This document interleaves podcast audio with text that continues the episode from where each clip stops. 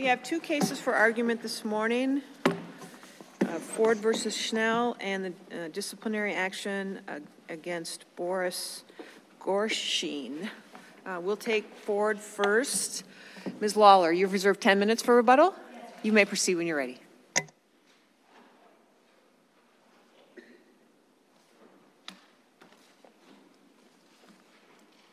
Thank you. Good morning. May it please the court. My name is Amy Lawler. I'm an assistant state public defender, and I'm representing Antoine Ford in this appeal. When Mr. Ford reached the expiration date of his 36 month sentence and began to serve his five year consecutive conditional release term, he was not released from prison and was instead incarcerated for two years past his release date due, the, due to the DOC's adoption of a policy that it will not release inmates to a county other than its county of commit if that county does not agree to assign an agent and accept courtesy supervision over that inmate. Counsel, can you um, tell me where is the authority for um, a county to impose upon the other county if they don't agree to the courtesy supervision? Well, it wouldn't be one county over another. It would be the DOC's decision to where as to where to supervise that individual. This is, I mean, the fundamental difference between probation and uh, and parole, or supervised release and conditional release, is that the DOC is the one that's in charge of the supervision, not one individual county. And so the DOC is ultimately in charge of imposing the conditions of release and has the responsibility to decide where an individual will be supervised and what his conditions of release will be. When the DOC makes that determination, it does so under the guidelines uh, imposed by the legislature in 24405. But additionally, Community Corrections Act counties make those decisions under the, the restrictions imposed by 401. Uh, and then that statute requires that Community Corrections Act counties, in order to essentially receive the funding and the delegation from the DOC to take on this supervision, must comply with the same statutes, regulations, administrative rules, and policies that the DOC must also follow in uh, imposing the conditions of release and in supervising people during their supervised and conditional release terms. And that's the fundamental problem here is that the DOC has that obligation to supervise. It has the obligation to set the terms and conditions of release. It has the obligation to decide where people will be supervised. And instead, it, it has essentially delegated it to counties that are not in compliance with the law, and the DOC has then disclaimed responsibility, despite the fact that the statute doesn't allow it to do so. The DOC must engage in this supervision. And I think that is the fundamental rub here. As you look at the briefs, and particularly at the respondent's brief, the respondent isn't arguing that what did in particular in this case, or the practices that it's adopted as outlined by the district court's order. They're not arguing that those practices are, adopt, are uh, authorized by any particular statute or administrative rule.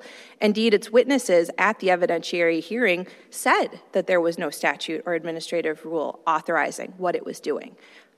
But it continues to ask this court to allow it to engage in these practices that are not authorized by law and allow it to continue to incarcerate people during their mandatory supervision terms in the community, even though the statute requires them to be released and be supervised in the community, and even though the public safety requires that period of supervision and transition in the community.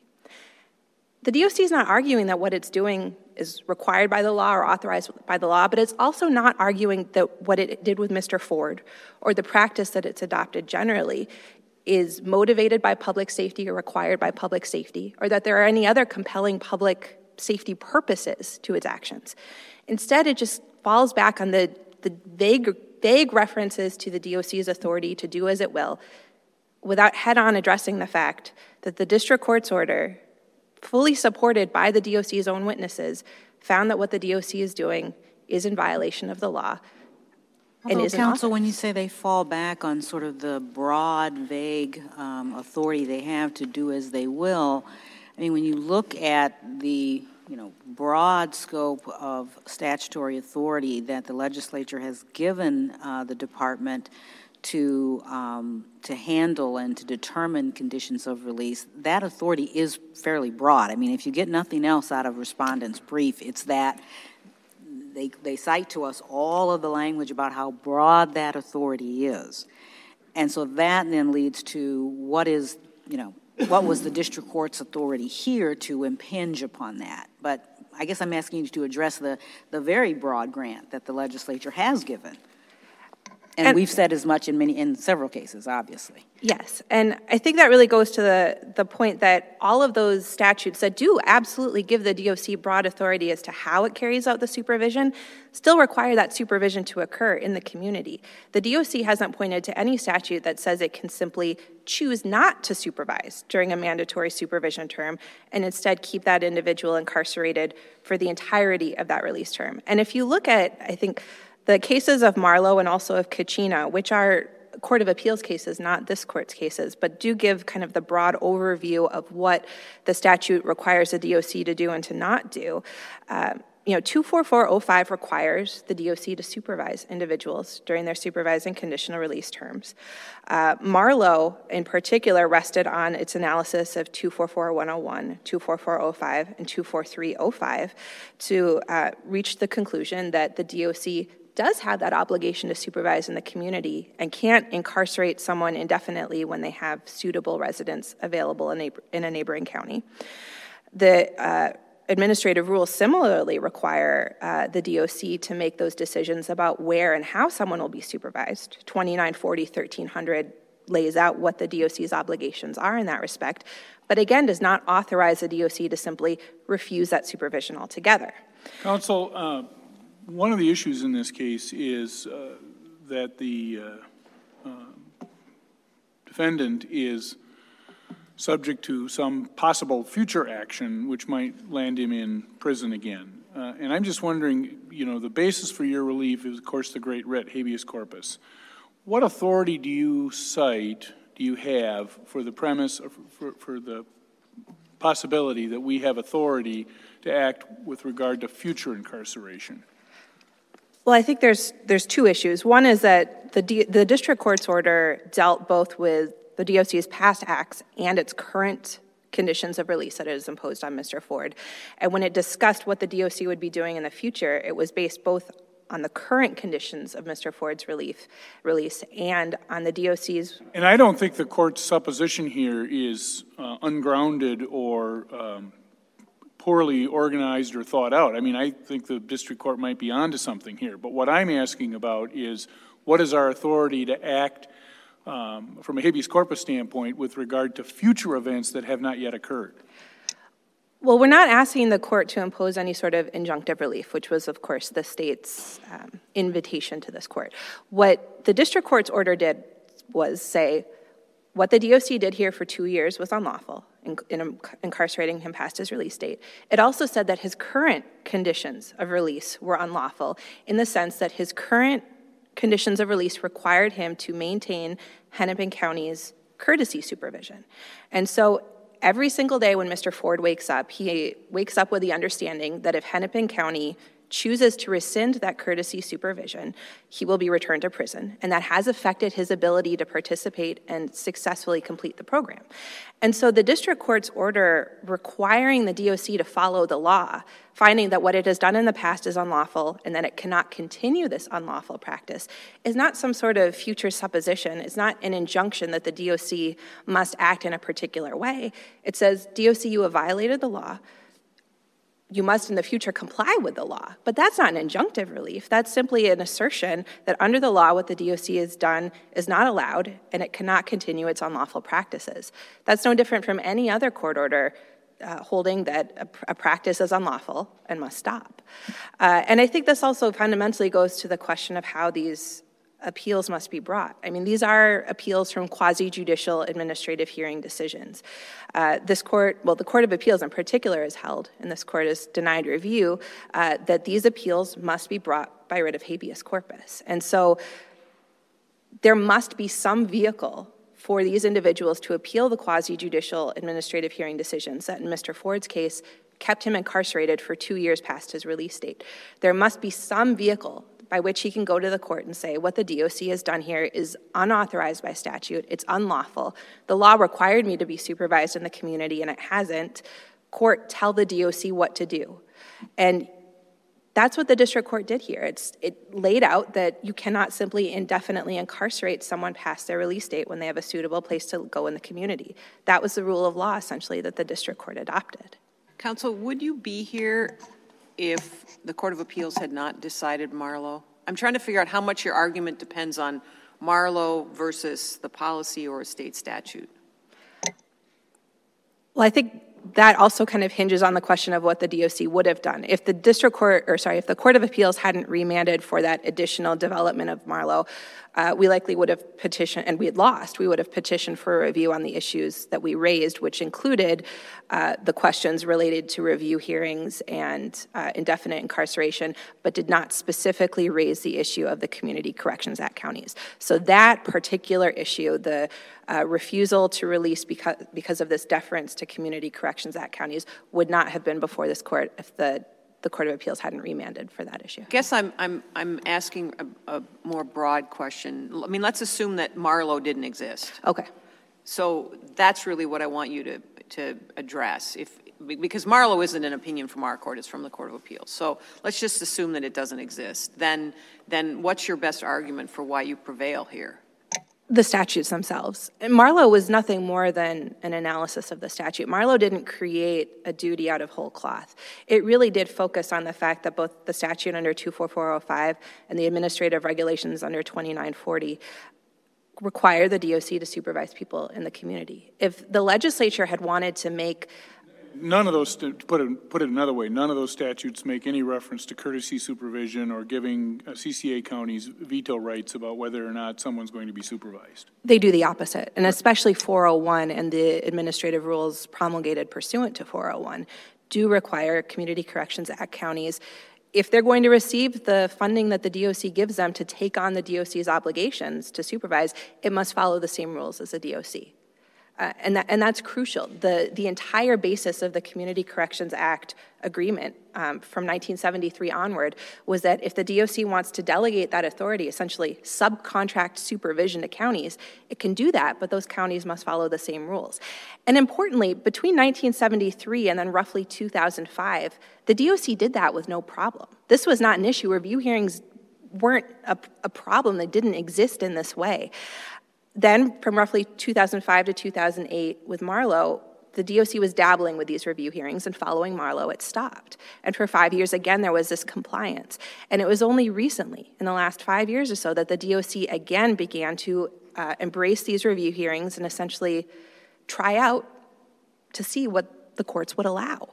This is not something that's existed for 40 or 50 years. This is not a long standing practice. This is a recent invention by the DOC. And the lack of uh, rules or statutes authorizing the practice, I think, reflects just how recent and just how inventive the DOC has been in adopting this practice. And I think importantly, the DOC doesn't claim that between 1973 and, and 2005, the public safety was in any way endangered, or it was impossible or impracticable, impracticable for the DOC to follow the law, for Community Corrections Act counties to supervise in accordance with the law.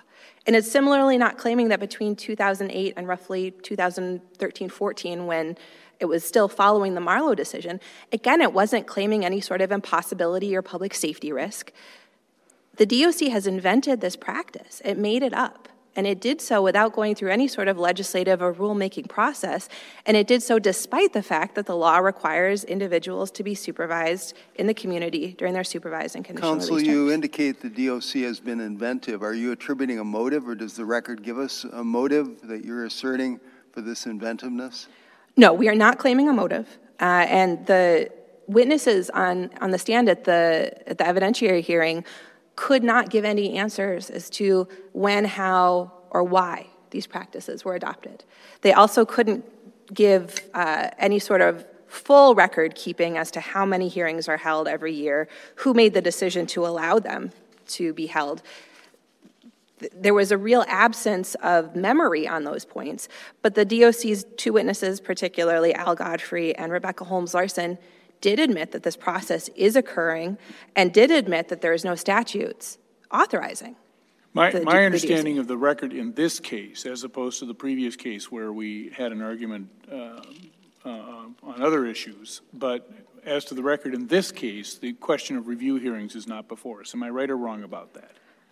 I think that you're wrong about that, um, because the, the Court of Appeals remand and then the district court's order inherently address the review hearing question just by way of saying, what the DOC has done here is unlawful. You cannot incarcerate people past their release date. So I think implicit in that is that it doesn't matter what process you use or what kind of rubber stamp you try to put on it, this action is not allowed. And so while the district court's order and, and the Court of Appeals remand did not go into any great length uh, or analysis as to uh, what review hearings uh, do or do not do, what they did hold is that. In fact, great lengths, I mean, I don't see much of anything in the district court order on the subject of review hearings. Well, what the court order held was that you can't do this. You can't keep people in prison if the CCA county won't. I understand. That issue's before us. But the question about the review hearings themselves, whether they're authorized by law, whether they're authorized by rule, all of that, I don't see uh, much in the record on that question. That's true, that it that part of, in the abstract, whether the DOC could ever hold a review hearing for any purpose is, is not part of the record. But any process that would be used to create a veto power for a CCA county and then use that to incarcerate someone for two years past their release date would be unauthorized. And I do think the district court's order addressed that squarely that the DOC simply can't do this. And it wouldn't matter what kind of uh, name or process or veneer of process that were, was placed on this. The DOC cannot incarcerate people past their release dates for years when they have a suitable place to go in the community. Counsel, um, on a kind of a related question, there's there's some suggestion in respondents' brief, but it's also in the Court of Appeals' uh, 2018 um, decision that possibly the district court uh, went beyond um, its remand, the Court of Appeals' remand, when they said, we want you to look at whether or not or, or flesh out and give the DOC an opportunity to flesh out whether they're complying with with uh, Marlowe. And, and in the Court of Appeals opinion, they say, you know, once the, the DOC complied with the requirements of Marlowe by releasing Ford to the Alpha House, um, there was no longer a need for the district court to further consider this issue pursuant to Marlowe. And I think the state says in their brief, and I, I don't remember the exact words, but there's a suggestion that that Judge McBride didn't need to hold this evidentiary hearing. And of course, this evidentiary hearing is the first that, you know, in all the cases that have come before us, that we actually have a record about those practices coming from the mouths of DOC employees themselves. So it's it's critical, it seems to me, to to your case here today. And so I guess I'm, I'm, I'm wondering what your thoughts are about that suggestion, or that, that it seems to be kind of underlying um, the record. I agree with that, uh, and I think it it's in two parts essentially. The court, the district court's order, the DOC's practices for the two years up until it released Mr. Ford, and then the current terms of supervision. Uh, and I don't think there could be any argument that the district court exceeded its authority in trying to decide whether or not the the DOC had complied with Marlowe during those two years up until the Court of Appeals remand. And that was actually the bulk of the district court's evidentiary hearing was looking at what the DOC had done and hadn't done, and the fact that there had been suitable residences throughout that two years that he was not released to.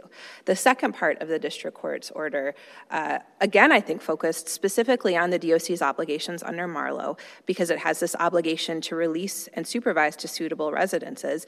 And instead, what it had done was kind of created this temporary release that initially it didn't even disclose to the district court, in which Mr. Ford would be temporarily released to the first part of the treatment program, but the DOC had announced that it would not consider, continue to supervise him after that date. So that was a current condition of his release that if he wanted to complete the second half of the treatment program, he had to procure Hennepin County's uh, courtesy supervision. And so again, district the district court here considered is that allowed under Marlowe? And found that it was not. And I don't think that either one of those two time period holdings, either those two years or the current conditions of release, ever strayed beyond the question of what the DOC's supervisory obligations are under Marlowe. Marlowe was absolutely clear about that. Although I, I think I understand what you're saying, but I, I guess what I'm getting from the Court of Appeal statement and from the state's brief is that none of that needed to be discussed, given that Mr. Ford had been um, released almost a, a mootness. I know we're going to get into that, but you know that that it was moot at that point. Yeah, and I think that that fundamentally first reaches the question of how then are you supposed to ever make the argument that uh, an administrative hearing officer's decision was unlawful? How are you ever supposed to appeal that? For two years, the administrative hearing officers incarcerated Mr. Ford past his release date. Was that lawful or not? That is absolutely a question that needed to be addressed for Mr. Ford for the law of his case, for the DOC's obligations to supervise with respect to him. But of course, those are broader questions that have been raised in the other two cases before this court. Uh, and I think the other kind of you know more pressing issue is that all the district court here did was tell the DOC that it had to supervise with, res- with the confines laid out in Marlowe. The fact that the DOC chose to appeal this and has vigorously argued that uh, the district court's order should be vacated, that it should not be required to supervise under the confines in Marlowe, I think really shows how pressing this question is. All the district court said is you've got to keep supervising him while he's in a sex offender treatment program. Uh, as long as he's following the rules, you have to keep supervising him. And the, the, the DOC appealed and said, we don't want to.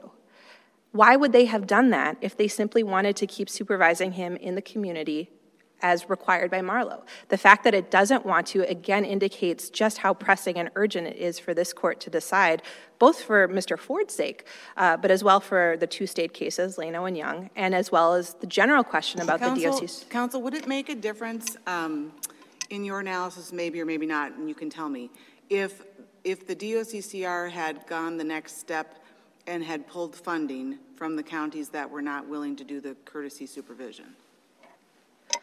Well, I, don't think that the pulling funding is necessarily the piece so much as if it had pulled the funding and then used that funding to actually carry out the supervision itself. Then no, I don't think we would be here. Um, the, this is obviously a delicate dance when you start to go into questions of funding and how funding is allocated and how the DOC allocates resources and agents. And we're not asking the court to tell the DOC that it has to allocate funding or resources in a particular way or that it has to either fund or defund CCA counties. But we know that the, the DOC is capable of doing it. However, they made that arrangement from 1973 to 2005 and again from 2008 to roughly 2013. However, they did it, it worked. And so I don't think we need to get into the specifics of how that funding is carried out to know that the DOC is capable of following the law and it's required to follow the law. Is there, is there anything in the record about how this whole several years has affected Mr. Ford? Yes, I think that uh, the district court's order did touch on that and did give credibility to the findings, uh, to the testimony of Mr. Ford, that it weighs on him, that he feels like he's being set up to fail, uh, that it has been difficult for him to move on. Of course, he lost two years of his life, and then he got out to a treatment program where he's told that no matter how hard you work, his agent tells him this you're still going to go back to prison and you're not going to be able to finish this. I mean, I can't imagine how demoralizing it is to hear that after having already lost the two years of, of time in the community. And I think it's also reflected in the fact that one of his, during that two year time period, he was uh, let out to complete uh, the Renville County Jail Chemical Dependency Treatment Program. And as the reward for successfully completing that program, he was brought back to prison and revoked for failing to find an approved residence in Blue Earth County. So yes, I mean, that testimony is there on the record. The district court credited it. Uh, there's no public safety interest served by this, by what the DOC has done. The law doesn't allow the DOC to do what it has done, and, it, and I have yet to hear from the DOC about what possible uh, policy or statutory purpose this has served. All it has done is robbed Mr. Ford of time in the community and endangered the public safety by limiting the amount of supervision time that the legislature believes is required as a, as a term of transition into the community. Now, the, my time is getting close to running out, and I did want to briefly address the mootness question, uh, because I think that was the key question in, in Leno, and much of the Leno argument focused on the mootness issues that were raised in Ford. Uh, and I think what is important here is that, first of all, it is not moot to Mr. Ford. Mr. Ford is currently laboring under these conditions of release, and what this court says the DOC can and cannot do uh, will absolutely matter to him. Whether or not the district court's order is enforced or not will make the difference of whether or not he's able to finish out his term of supervision in the community. But even if the DOC, or even if this court were to find that it is moot with respect to Mr. Ford, think there are multiple exceptions to the mootness doctrine that do apply here, and are particularly uh, are reflected in the record in Mr. Ford's case that didn't exist in Mr. Leno's case. The fact that the DOC's witnesses admitted that that this is a practice that the DOC has adopted, that everyone in the state of Minnesota going through release planning in the prisons is affected by this practice, that they have to go back to their county of commit or procure courtesy supervision from a CCA county. Uh, the fact that this means that there are review hearings that they admitted even just with the numbers at uh, Stillwater and Lino Lakes run into the hundreds every year, and that's not including all of the hearings held at the other prisons. Uh, this is absolutely a matter of statewide significance. It affects every inmate in the state of Minnesota, and it will continue to recur. Counsel, are you asking not only for a writ, but for a declaration as to your client's rights vis-a-vis the program? My time has expired. Uh, No, we are not asking for a writ of that nature. We're asking for the district court's order to be reinstated, the Court of Appeals to be reversed, and the district court's order to be reinstated. We didn't appeal the district court's order. We were happy with it. But in terms of uh, adopting the rule of law, we just ask that you, uh, in reversing the Court of Appeals and reinstating the district court's order, unequivocally hold that the DOC cannot incarcerate someone during his supervised or conditional release term uh, solely because he is only able to find suitable housing in a county other than his county of commit. Thank you, counsel. Uh, Ms. Kemp.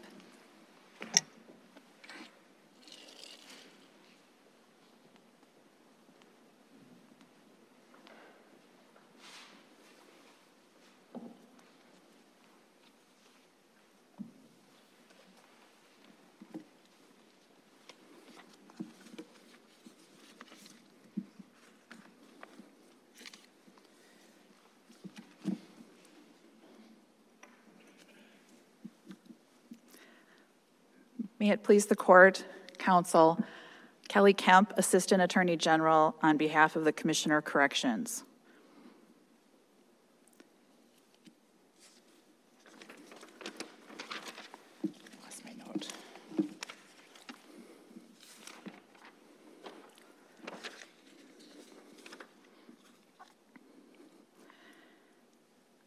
I want to caution, I want to ask the court to please carefully read the record.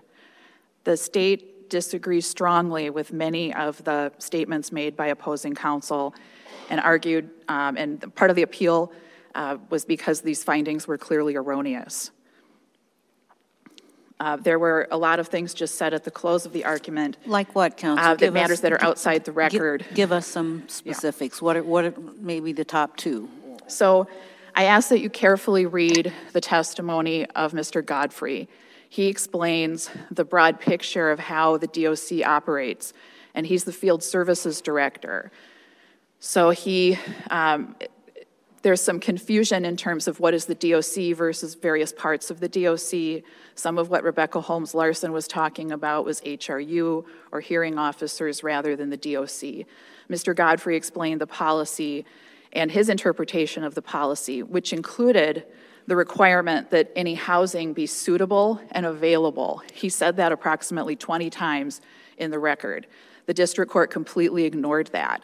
The policy Coun- changed. Counsel, the problem I have though about suitable and available, it seemed like that inquiry, it seemed from the district court's findings that that inquiry wasn't even made, that counties just said, no, we're not going to, we're not going to supervise this person. The, the testimony did not say that counties just say no. Uh, Mr. Godfrey said that um, counties um, have that local control is particularly important, that it was a legislative priority. Um, he explained the reasons for local control, that it's a more efficient use of resources, it also makes the public safer. And so there's all these reasons for local control. And that when there's a dispute, that um, if the DOC believes that um, the words he used were that the county's conclusion was suspect, that there would be a supervisor to supervisor inquiry.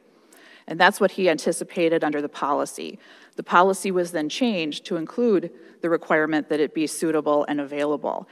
And by the way, the DOC, uh, in addition to all the broad authority that's discussed in the brief, and that it was the legislature that delegated to the DOC the authority to supervise folks in the community rather than district courts. Um, the, the legislature also exempted the DOC from a lot of requirements that other agencies have under Chapter 14. So they don't have to do formal rulemaking in most circumstances. They don't have contested case hearings. So there's just a lot of that that comes into play. Let's talk about this concept of courtesy supervision. Does that, does that phrase appear in the statute anywhere? No, and it's also not something that's a matter of DOC policy or it's, it's not a real thing. It's something that they've come to, and it, and it doesn't extend to, even though it's, it's stated occasionally in a paper here or there, it's not a, it's not a real status. What, where the DOC uses it, and that's clear in the record, is when there's somebody who's in a temporary treatment program in the metro area. And did it occur here? It occurred here because um, Mr. Ford was placed into a temporary treatment program, not a real residential housing situation. And so the DOC, um, as a matter of courtesy, um, had a DOC agent um, who was assigned to the metro area for other things supervise. Um, I would point out that we asked to supplement the record, which would have had um, some of that information about that fellow actually supervising. Counsel, I'd, I'd like to uh, refer you to two paragraphs in the in Judge McBride's order of October of 2017 and ask you whether the DOC is contending these findings are clearly erroneous. And I want to refer you to paragraphs 23 and 24.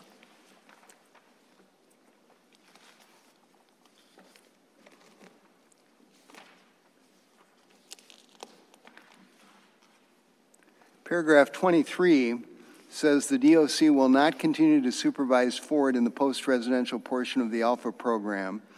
And then paragraph 24 says all indications are that Hennepin County will refuse to supervise Ford. Are those, those, findings clearly erroneous? Yes, they are. Why? There's a great deal of testimony in the record from various individuals that they don't know what's going to happen with Mr. Ford. The hearing happened in, I believe it was July of 2017. He was, I think, four or five months into the program. There was a lot of discussion about they didn't know if he'd um, even progress in the program, but at the time that he would get out, he'd have to decide where he wanted to live, submit a request, and then it would be reviewed. There were even discussions about potentially um, that um, he could live in another county and be transported to the program. But Hennepin County has never been asked to supervise Mr. Ford. Mr. Ford's own testimony was that he submitted exactly one request the DOC, the testimony and, and the whole record is that the DOC investigated about 70 different things, but Mr. Ford submitted one request. That request was for um, some kind of apartment in um, St. Paul or Ramsey County. There might have been one landlord, two apartments. But that happened, and he, his testimony was that it happened when he was at the Lino Lakes prison, not at Stillwater. If there was never a request made to Hennepin County, and Hennepin County never rejected it. Okay. If the findings in paragraphs 23 and 24 were correct, would you agree the case is not moot? That there's a real live controversy between uh, Mr. Ford and the, and the department? I would still believe that it would be speculative because policies can change day to day. Even um, if they had, even if somebody had a, a, history with the county and somehow believed that the county would do something, I think I think an, um, someone who's requesting supervision has to actually apply and have it decided. I, I think that setting aside so many of the um, standards of just regular jurisprudence here are lead to real danger. The DOC uh, supervise, the record shows the DOC supervises um, that there's about eight or 9,000 folks released a year um, to some sort of supervision, about 1,300 are on ISR. Uh, the fact that there might have been a couple of situations where there have been people who were very hard to place, not just based on their crime, but on their conduct after getting out. Um, that does not indicate that there's this sort of substantial noncompliance that would mean that the DOC can attack um, the well, but counsel, CCA. That seems to be refuted just by the, the, the, the, cases that we've seen here at this court. I mean, you. Mr. Mar-. Marlowe being an example. We've got Leno. Um, there's another case that starts with an M that I'm forgetting, but um, that just doesn't seem to hold water to me. So and, uh, we don't have a record on every case in terms of whether it's a CCA issue or something else. Mr. Godfrey testified that um, he knew of about eight cases that were the, out of the 1,300 or 9,000 that were more difficult to place. That's not substantial, and, and we don't even know if those were CCA counties. Um, so there wouldn't be the sort of substantial noncompliance that would cause the D- that would give the DOC the authority to go and try to take away the funding. Counsel, um, what is the purpose of supervised release? It's got a couple of purposes, obviously. Um, from, the, from the statutes and some of the language and um, in some of the acts, it's clearly to protect the public, to stop, um, cur- you know, to, to give uh, offenders, to take away access to victim pools, um, general public protection, also, though certainly to um, assist uh, the folks getting out of prison into um, coming back into the community, which is why it's so important that there be historical ties. There's but been a- how does, how does, does the, the purpose of helping the offender transition, um, how was that purpose served by what happened to Mr. Ford, or what is happening to Mr. Ford? Well, Mr. Ford's been out of prison for about two years. Um, and he's in a, and I don't, we, we weren't allowed to supplement the record, so I, I want to be careful, but he's been in a treatment program supervised by the DOC. So, um, but the, it's important that that, that first release um, be to some place where an offender can be adequately supervised, but also have kind of community support, have access to resources, to jobs, to family, to some sort of support, rather than something like a bed in a um, short-term unit that's But just going to. that, is it, because in, it seems like that's just left up to the offender. And if we're taking, I mean, if I'm just thinking about this logically and common sense wise, if you take someone who's been incarcerated and is released to intensive supervised release, but they're not given, they're just said, they're told to go find safe and suitable housing. For a, a level three offender, that's extremely difficult, but for any felon, that's extremely difficult. And so it seems to me that it's almost um, a setup for failure because they're only given a limited amount of time. And if you are diligently looking for safe and suitable housing, and yet everyone rejects you, and there's no one else assisting you in that process, and then you're revoked and sent back, that doesn't make any sense to me. Well, the DOC does have a duty to assist, and it does. And in this case, again, there were approximately seven, the record reflects about 70 contacts made. I would also remind the court that Mr. Ford got out without incident on his supervised release date. And he went right into the community, and it, then he had, um, he violated his conditions of release and had the full-blown, hear, the full-blown Morrissey hearing um, to revoke him uh, based on his own conduct. So at that point, um, he has reduced rights. It's not as it's it's not the kind of rights you have on your supervised release date or even with revocation. But counsel, it, what, what's your response though to uh, the argument that he had su- suitable um, uh, housing lined up? He had it lined up in Ramsey County, and the only reason that didn't go through is because Ramsey County wasn't the county of commit. They would they refused to do courtesy supervision, and that seems to me to be replete through the record. He had suitable housing up in Moorhead, and the only reason that didn't go through is because his family um, lived across the river and there was an agreement with the police department there that that, that wasn't going to be suitable housing. So he had several places of suitable housing, but it all seems to come down to, at the end, who's willing to do courtesy supervision. Am I, what? No, the record does not reflect that he had available and suitable housing elsewhere.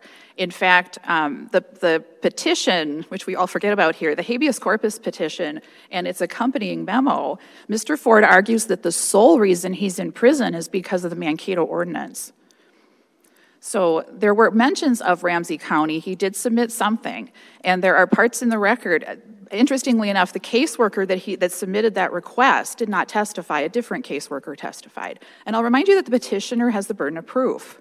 But is that true? Is it true that, I mean, what is the, that finding that I think Judge McBride makes, is that clearly erroneous? It seems to me there was evidence in the record that the only reason the Ramsey County uh, places did not or were not further investigated is because Ramsey County refused courtesy supervision. Well, It, it's actually, it it is clearly erroneous because Exhibit 30 talks with, again, um, where that, his case manager, who's the one who presumably actually did investigate this, said that uh, Ramsey County rejected it due to lack of ties and a concentration of level three offenders.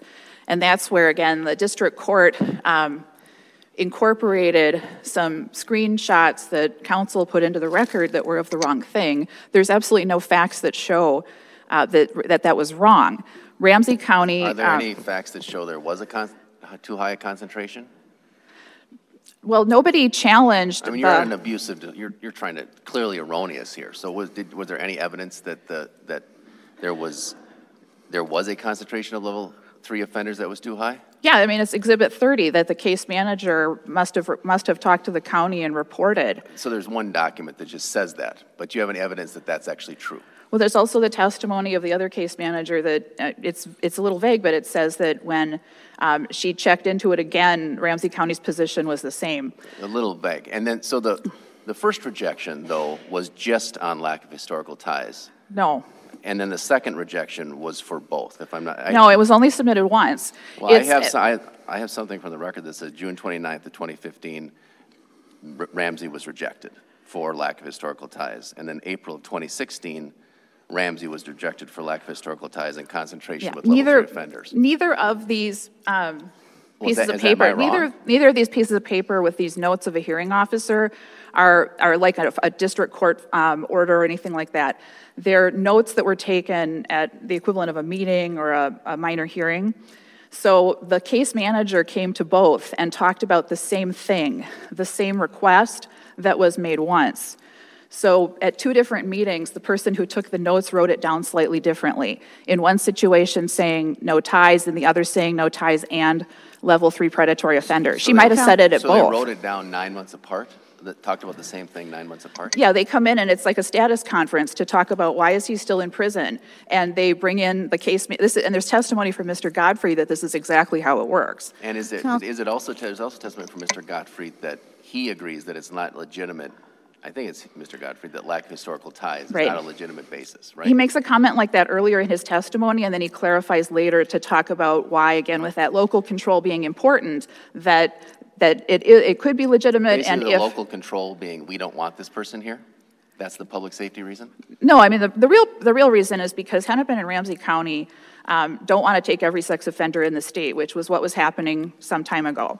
And they need to, they have um, these statutes that require things like, and they're requirements. They can't have a concentration of sex offenders. They have to keep their caseloads under certain control. If Hennepin County and Ramsey County take every sex offender from all over the state, they're not going to have sufficient staff or sufficient places to house their own sex offenders, which will cause more of a problem. Counsel, I want to bring you back to uh, where Justice Thissen is. This is paragraphs 16 and 17 of the district court's order, and this is relating to Mr. Godfrey's testimony. Paragraph 16 says, Ramsey County refused to supervise Ford at that time due to his lack of historical ties to Ramsey County and for no other reason. The DOC accepted that refusal, even though, according to Alan Godfrey, the field, the field services director for the DOC, a lack of historical ties is not a sufficient reason to reject a placement. And what was your, tell me again, what was your response to Mr. Godfrey said something like that earlier in his testimony, then he clarified later that, um, that there could be a reason that historical ties, it- it- and it, um, it came about with how if, if the a reason might be suspect, then you'd talk supervisor to supervisor and explore. It wasn't as clear as that. He changed his testimony partway through.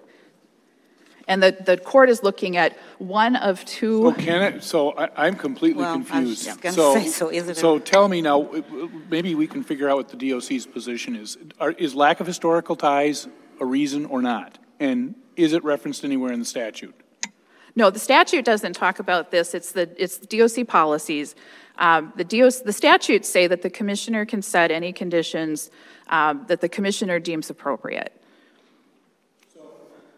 So are, are lack of historical ties a reason for denying um, release? Well, it wouldn't, it wouldn't indicate that there's substantial noncompliance with the CCA. So it certainly is, a it, it would be a valid reason because again, it's not supposed to be just a temporary location to get somebody out of prison for a month or so because the idea is to get them in a safe and secure place that they're going to be able to continue, and that you want historical ties because that would be um, more personal assets that you can lean on, also more opportunities for um, long-term security, for jobs, for I can- family And I can see why lack of historical ties would support that, but if the alternative is staying in prison, I mean, I- or, or, or is your argument that lack of historical ties is necessary for public safety? It's mean, necessary for public safety, but also for the person to have some long-term interest in staying out of prison. The DOC wants to get people out of prison, but, but to stay out of prison, not just to some kind of a, there, there was a period where they would be putting in like a temporary bed, like a halfway house for a little bit of time. Right, so the DOC's position is, we're going to keep people in prison because it's better for them instead of being out of position, prison in a community with lack of historical ties. Well, it's not about, it's, it's, it's about that person, but it's also about the entire community and, and long-term benefits. Um, a- and- Counsel, uh, can I, let me try to nail this down. As I understand it, so um, there's funding that is uh, given to the counties, and there is some local control. And the the part of the local control that affected Mr. Ford was his request to Ramsey County to be able to live there. Ramsey County declining, and one of their reasons cited was that he has no historical ties to Ramsey County. Am I, is that right?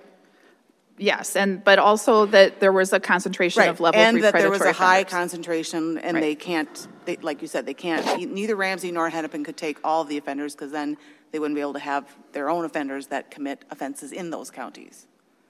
So it's the county's rejection that, it- their reasoning, that the DOCCR is accepting that and not pushing it to, um, I think it's, uh, there's some sort of dispute resolution process or removing the funding.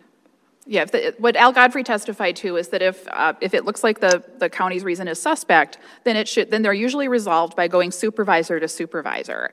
And that's what they call the dispute resolution. It's not like an arbitration. It's a supervisor to supervisor discussion. And Al Godfrey testified that in most cases, that resolved it. He talked about two cases that maybe had to go to the deputy commissioner level, which is where things are decided, not at the HRU.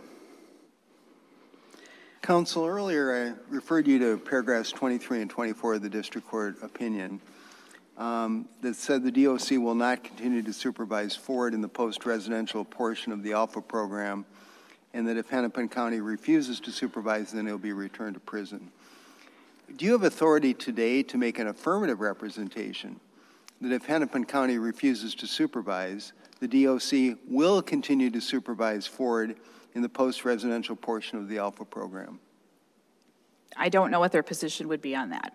The testimony at the hearing from a variety of people was that things would have to be decided based on the facts and circumstances at the time. Okay, thank you.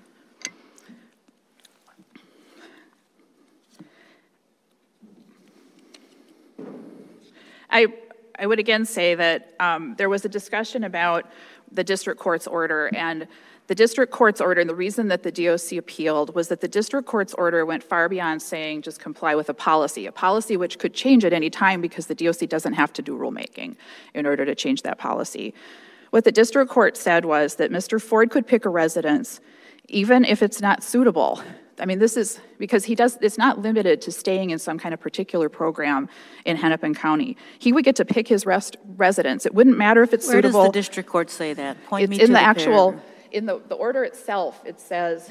Point me um, to that paragraph. It says that when he submits a proposed residence, which could include Alpha House, but it's not Point me limited to to the, that. what paragraph are you I'm sorry, reading? it's the last page in the order itself, paragraphs um, three, four, five. That when you read those all together, it doesn't limit it to a suitable residence, it doesn't limit it to some sort of place in Hennepin County. And it says that if it is, if the county, if the county that receives the request is, rejects it for any reason, then the DOC will engage in the dispute resolution process.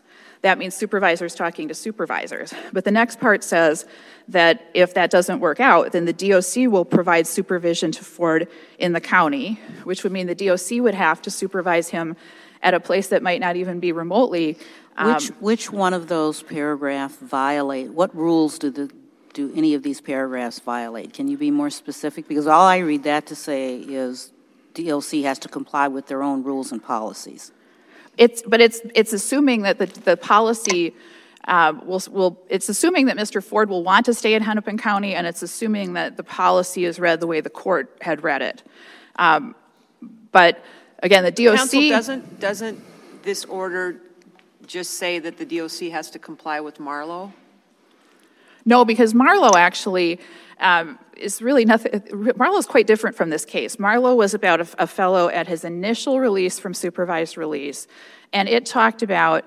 Um, and it really it never had any uh, holding regarding what would happen to him in the community it only talked about whether at his srd he was entitled to release and it didn't say that the doc had to uh, do anything in particular other than reconsider its position and the facts in that case i know they sound similar but they're quite different um, which is why in duncan the, the duncan court of appeals case the mandamus case they distinguished marlowe and it's why i think as you alluded to earlier um, the Court of Appeals in this case thought Marlowe was satisfied here.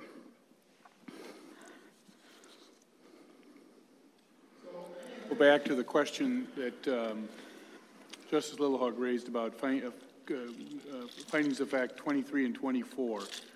Finding 24 specifically references, and I probably have to go back to the transcript to be sure about this, but the Finding 24 specifically references that Mr. Leck and, and or other DOC agents have told him he will not be allowed to complete the Alpha program for this reason, that Hennepin County will refuse to supervise him. Are, are you saying that statement is not accurate? Right.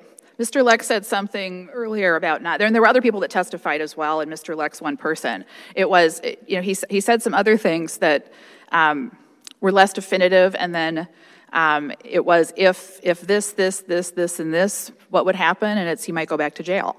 But the sum total of, and Mr. Leck's not the one who would decide it, but um, folks at various points in all the transcripts said that it was something that would have to be determined at the time. They really had no reason to even know if Mr. Ford would progress in the program. A lot of people don't.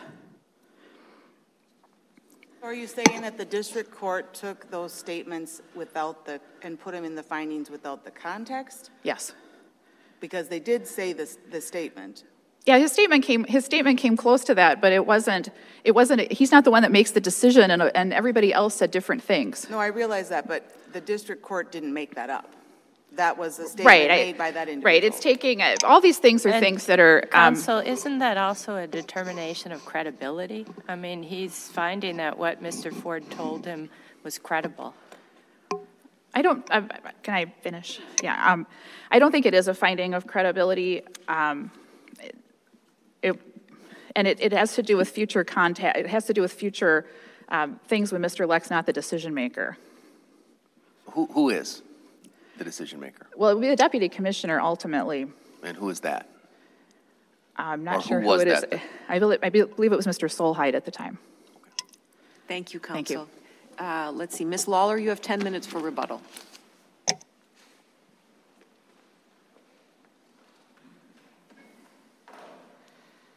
Let's start with Justice Lillehaug's. I should really wait for you to get up there before I start picking on you. Sorry about that. Uh, so let's start with Justice Lillehaug's question about findings 23 and 24. The commissioner says those are clearly erroneous. I suspect you disagree. I'd like to hear why. I do, and I, DOC is really making this for the first time in oral argument, this strident argument that uh, the findings are clearly erroneous uh, when they're not, and it's also a bit late to be arguing that in the first place, but I, th- I would direct you specifically to pages 192 and 193 of the transcript, where this is based on Mr. Ford's testimony about what Mr. Leck and his agents have told him that he can't go post res, that he will not be allowed to stay in Hennepin County because Hennepin County will not accept him as a level three. So the district court credited that testimony. That's not a clearly erroneous finding. And this really also fundamentally goes to an invitation that the DOC is asking this court to make to conflate supervision with suitable housing. And if nothing else comes away from this oral argument, this is the key point that these two things are not the same. And the district court's order was focused specifically on supervision, on a county accepting supervision. Accepting supervision is not the same thing as approving or disapproving a particular residence for suitability or for any other reason. The district court's order was focused on the fact that Ramsey County categorically refused to accept supervision, refused to assign an agent. And the DOC accepted that refusal without challenge, without engaging in the dispute resolution process that Ms. Kemp said they're supposed to go to. They accepted it without argument at all. So this is not a case where Ramsey County said this place is unsuitable or this place is unsuitable. Ramsey County would not accept supervision, would not assign an agent, period. And that was the, again the issue here with Hennepin County. It's not that Hennepin County thought that Alpha was unsuitable or that any other residence in Hennepin County was unsuitable. It's that Hennepin County would not agree to accept supervision and assign an agent.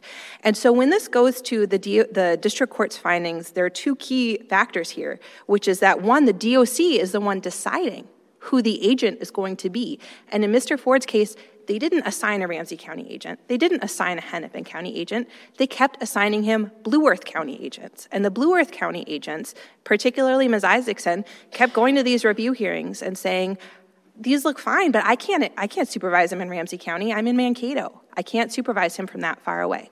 The DOC made the choice to assign Blue Earth County agents. And the DOC is also not arguing against uh, the district court's findings that, based on Ms. Holmes Larson's own testimony, these hearing officers in these hearings are acting as mere scriveners. They're secretarial, which is exactly the conduct described in Marlowe. And when Ms. Kemp argues that this is wholly unlike Marlowe, it is nearly identical to Marlowe. Mr. Ford reached a mandatory release date. It was mandatory uh, under the Coate Peterson line of cases to be released at the beginning of his consecutive conditional release term. He was released and brought straight to the Blue Earth County Jail because the DOC had assigned a Blue Earth County agent. And the DOC's agents from the, the DOC's hearing officers from that point forward said they were powerless to do anything about it because Ramsey would not agree to assign an agent and accept supervision or Hennepin County would not agree to assign an agent and accept supervision. This does not just affect people on ISR, it does not just affect sex offenders. The Dalton case in particular that was brought at the Court of Appeals, this was the one that we tried to bring by writ of certiorari, uh, involved a very narrow group of non predatory offenders revoked for the first time under the 90 day cap statute. And all of those people were held past their release dates and had hearings, review hearings. So this is not about public safety for a very narrow group of very dangerous offenders. Counsel, um, you heard my dialogue with opposing counsel about whether she had authority to make a commitment that if Hennepin County refused to supervise, the DOC would continue to supervise. Is there anything in the record that suggests, and I, you're an officer of the court, we expect candor, that if Hennepin County refuses to supervise, the DOC will continue to supervise rather than revoking and sending your client to prison. We haven't seen that happen. I mean, we're Is sitting. there anything in the record? No. And so I don't know, and I think, I do think she was being candid in saying that um, I can't guarantee you that we're going to keep supervising him even if it's suitable. Um, what we're seeing over and over is that, and, and these are the cases reaching this court, that by giving these counties veto power, if Hennepin County won't agree to accept what it's called super, uh, courtesy supervision, the DOC will simply then revert to the county of commitment, assign a Blue Earth County agent, as it did here, as the district court found that it did here, and then revoke him for failing to find a residence in Blue Earth County. And I also want to particularly address the question that, uh, or the issue that Ms. Kemp she implied that Mr. Ford had brought this on himself by being revoked before his mandatory release date at the beginning of his conditional release term.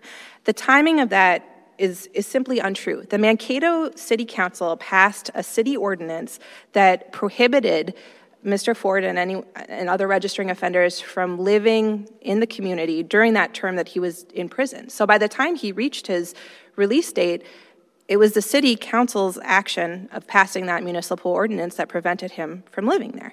And yet the DOC continued to choose to assign a Blue Earth County agent, assign supervision to Blue Earth County rather than anywhere else. And when you look at the question about uh, the rejections, Ms. Kemp is. You don't dispute that he was validly revoked? No. Uh, but he's reached his mandatory release date then, just as Mr. Marlowe did in that case. And it was the exact same situation where both of those men couldn't find housing in their county of commitment. found housing in other counties, but the DOC continued to assign an agent, assign supervision in the county of commitment. And that's really what the district court's order is about this presumption that supervision should be carried out by the county of commitment. Uh, even in a case like Mr. Ford's, where he has no family, he has no ties to Blue Earth County, he has nothing there. That isn't an individualized consideration that he has something going for him in Blue Earth County if they can just get him out there. That is a, a default that the DOC has adopted as a practice. And so when you also, And it's, and the DOC is, a- is pointing to Blue Earth County because, that was his county of commitment. right. Uh, and, you know, Ms. Kemp and the DOC have not argued otherwise that, that, um, that the DOC pushed back on Ramsey County's refusal or uh, pushed back on Hennepin County's refusal. They haven't argued he actually has family or jobs or employment or programming in Blue Earth County. It is the DOC's practice to default as a district court found. Does the statute require uh, focusing on the county of commitment? No. The, D- the statute requires supervision, and it contemplates a statewide supervision scheme. And just also as a you know a clarification too, I, for example, in Mr. Leno's case, there was no question that he had deep historical ties to Hennepin County, but Hennepin County continued to reject supervision. What you're seeing in all of these cases is kind of a DOC morphing position that trust us, we are tr- we're doing our best to get these people out. Even though the one evidentiary hearing we have here shows the DOC defaults to county of commitment and presumptively assigns an agent from the county of commitment. Um, and also as a And, point, and just as, as I read their policy, that's not even their policy, right? Isn't that part of the argument here? no, they're not following their policy, they're not following administrative rules, and they're not following the law. They're not doing this for a public safety purpose, they're not doing it for Mr. Ford's own benefit.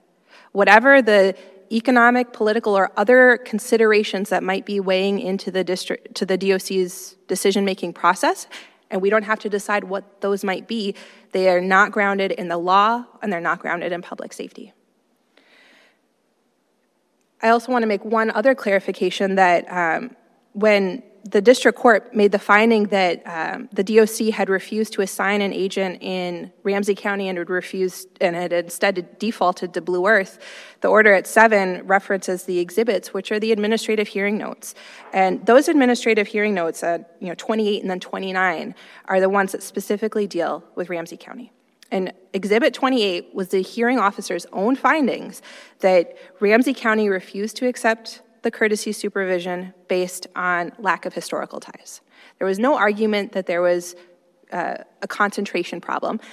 But then, even again, uh, later, when the, the reasons for Ramsey County's refusal morphed, and they then, when they were resubmitted, um, had two reasons for rejection the historical ties and concentration.